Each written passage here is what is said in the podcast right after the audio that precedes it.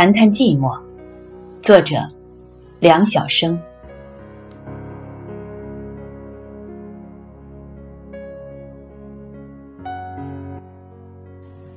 都认为寂寞是由于想做事而无事可做，想说话而无人与说，想改变自身所处的这一种境况，而又改变不了。是的，以上。基本就是寂寞的定义了。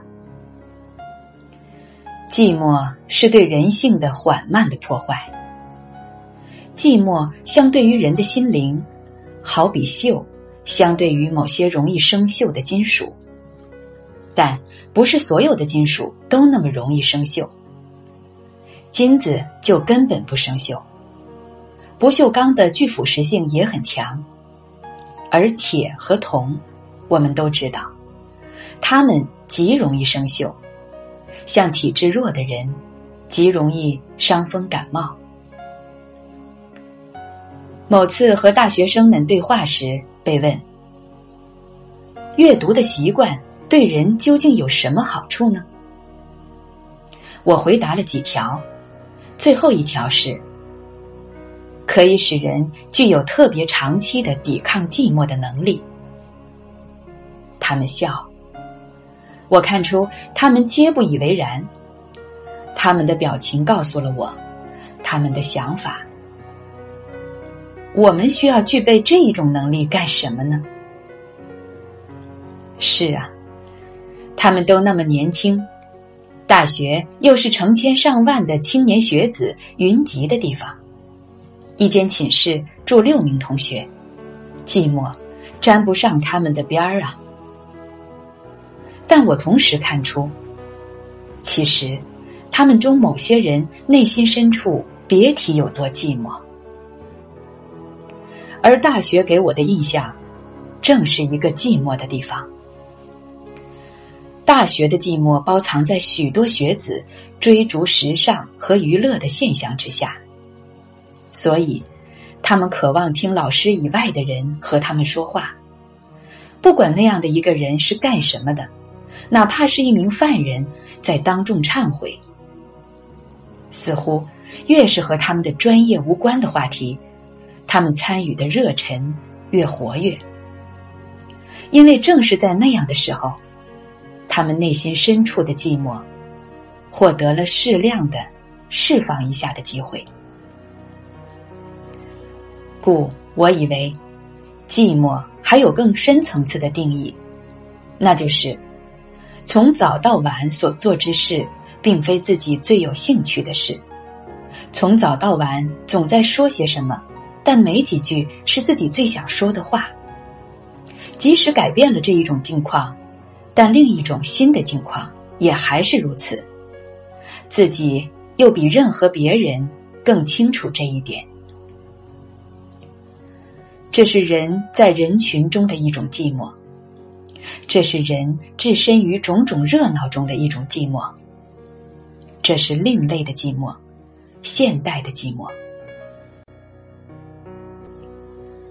如果这样的一个人，心灵中再连值得回忆一下的往事都没有，头脑中再连值得梳理一下的思想都没有，那么，他或他的人性，很快就会从外表嗅到中间。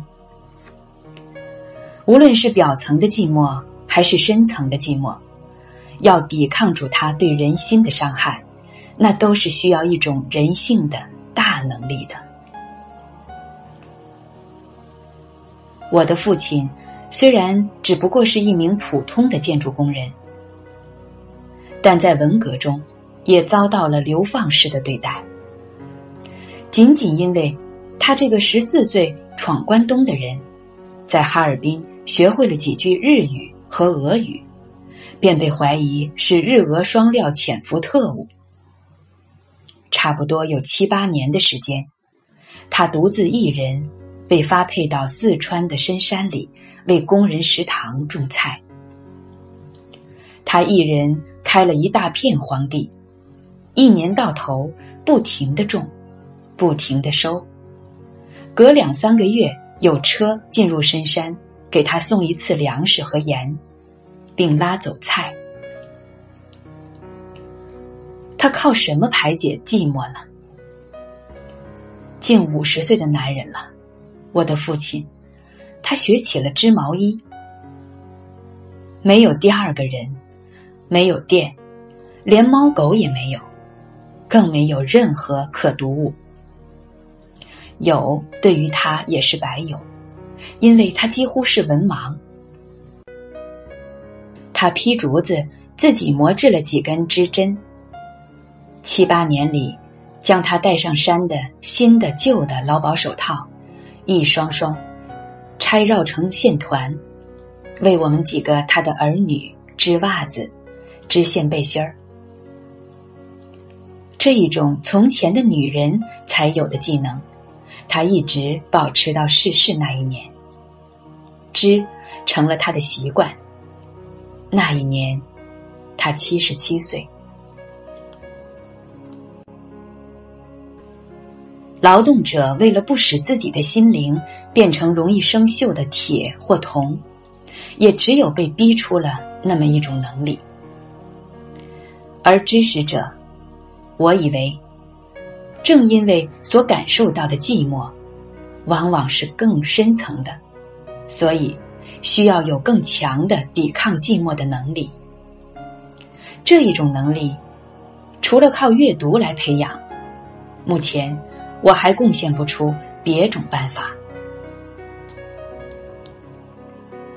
胡风先生在所有当年的右派中被囚禁的时间最长，三十余年。他的心经受过双重的寂寞的伤害。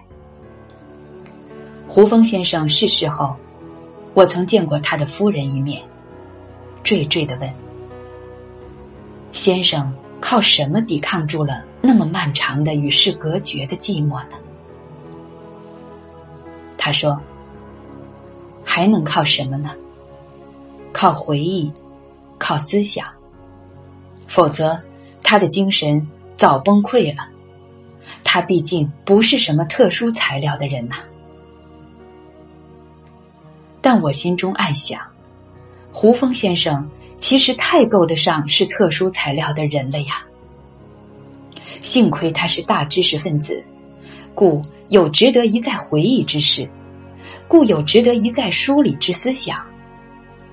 若换了我的父亲，仅仅靠拆了劳保手套之东西，肯定是要在漫长的寂寞伤害之下疯了的吧？知识给予知识分子之最宝贵的能力是思想的能力。因为靠了思想的能力，无论被置于何种孤单的境地，人都不会丧失最后一个交谈伙伴，而那正是他自己。自己与自己交谈，哪怕仅仅做这一件在别人看来什么也没做的事，他足以抵抗很漫长、很漫长的寂寞。如果居然还侥幸有笔，有足够的纸。孤独和可怕的寂寞，也许还会开出意外的花朵。绞刑架下的报告，可爱的中国，堂吉诃德的某些章节，欧亨利的某些经典短篇，便是在牢房里开出的思想或文学的花朵。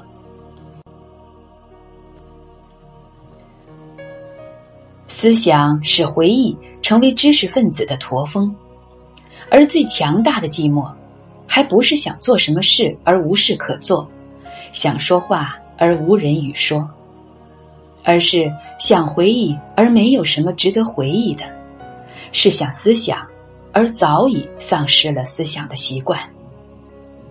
这时，人就自己赶走了最后一个陪伴他的人，他一生。最忠诚的朋友，他自己。谁都不要错误的认为孤独和寂寞这两件事，永远不会找到自己头上。现代社会的真相告诫我们，那两件事迟早会袭击我们。人呐，为了使自己具有抵抗寂寞的能力，读书吧。人呐，一旦具备了这一种能力，某些正常情况下，孤独和寂寞还会由自己调节为享受着的时光呢。信不信，随你。